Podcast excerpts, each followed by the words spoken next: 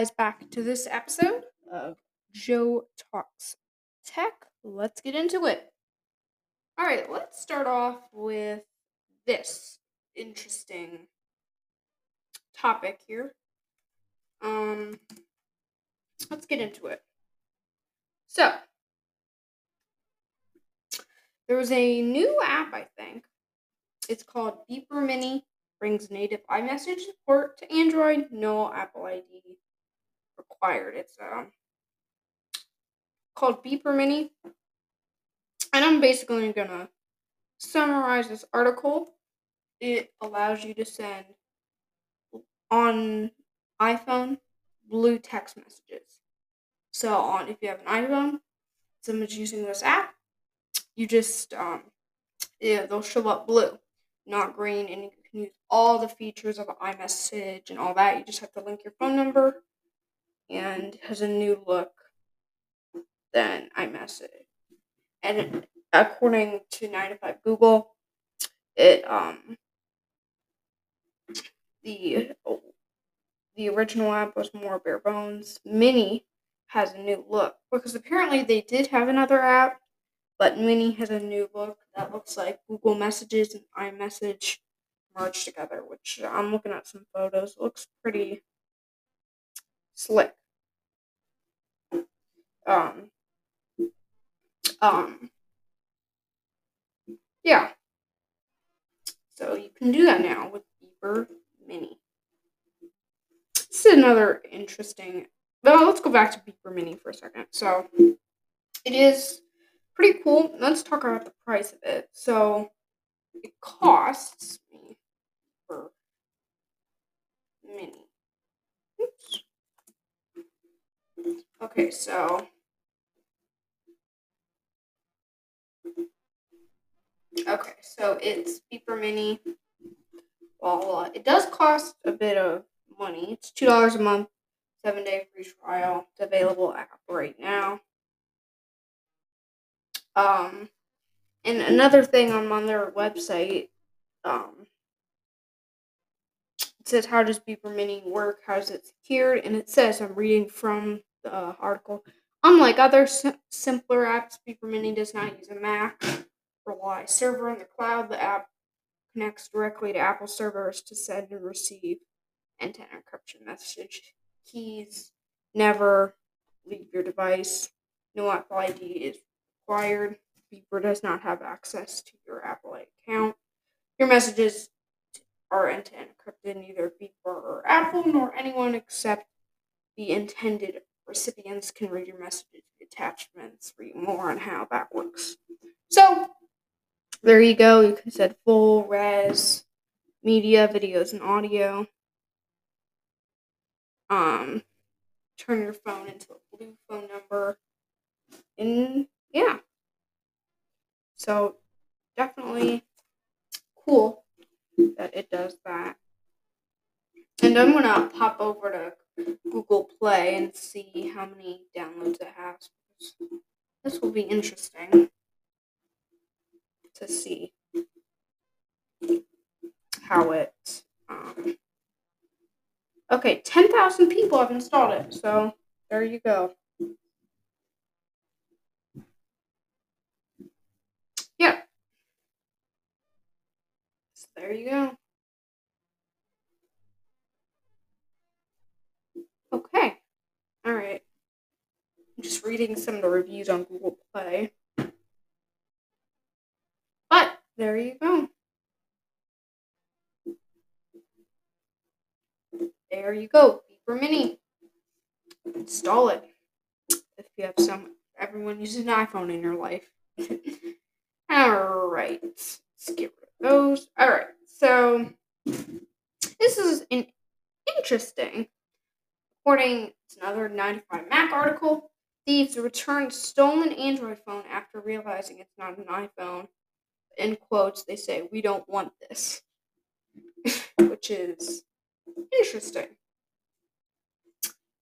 Man in Washington, D.C. was a victim of armed robbery. Not good. His everything his pockets, car keys, smartphone. One bit of good news in the smartphone was an Android phone. The thieves wanted nothing to do with it. as reported at ABC 7, the Washington, D.C. class, not to be identified, explained in early morning hours, intended to meet her outside the apartment, park the car for her. Then a gentleman approached, two masked gentlemen approached, they were armed with guns, they robbed him, took everything in his pockets, took the keys to my truck, and got in and piled and pulled off. But before driving, they took a look at the phone they had just stolen and promptly handed it back to the husband. They basically looked at the phone and we're like, oh, that's an Android. We don't want this. I thought it was an iPhone, the wife said. So, there you go. Sad that everything was stolen, but hey, at least they didn't want it. Let's look at some of the comments. Someone says in the comments, why don't, why, what? I don't get it. Why would they steal an iPhone when they can't, cannot unlock it and use it afterwards? And someone replied, they sell it on eBay or on the street, post on Reddit asking how to remove the activation lock. So, yeah, they sell it. That's how they do it. Or I think you can use, correct me if you're wrong. If I'm wrong, you can email joetalkstech at outlook.com. New email address for the podcast. If I'm wrong, but I think you can use iTunes to factory reset it.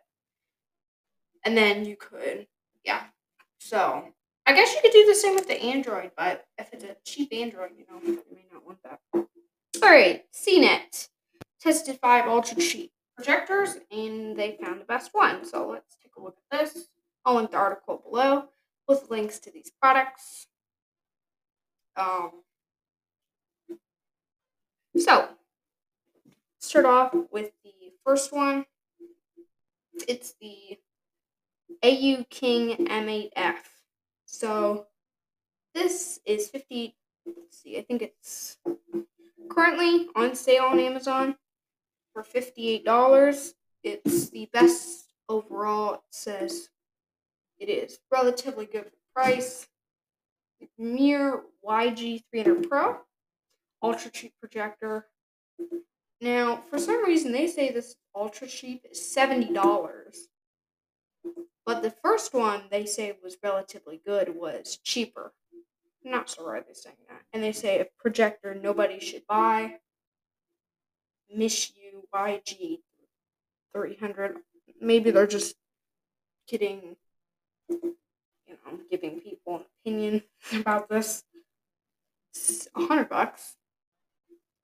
And I'm looking on Amazon and it says special feature under it says brand recommended use special feature. I think it's in Chinese. So and it gets three out of five stars.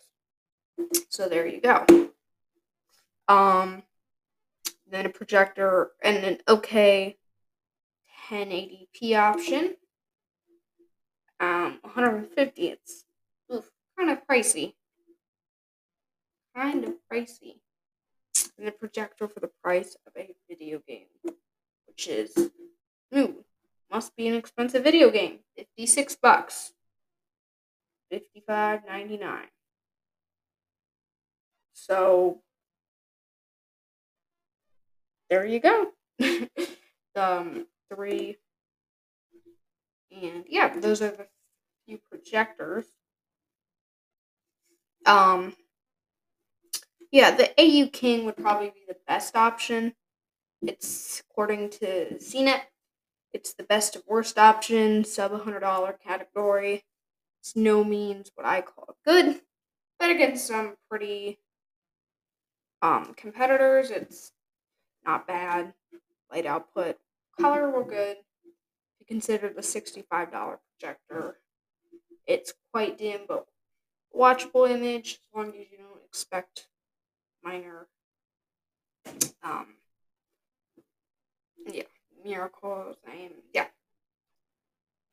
yeah so it's an okay projector so and then they go on to other projectors so, yeah, there you go. Those are the top projectors in this category. All right, folks, thanks for listening, and we'll see you on the next one. Thank you.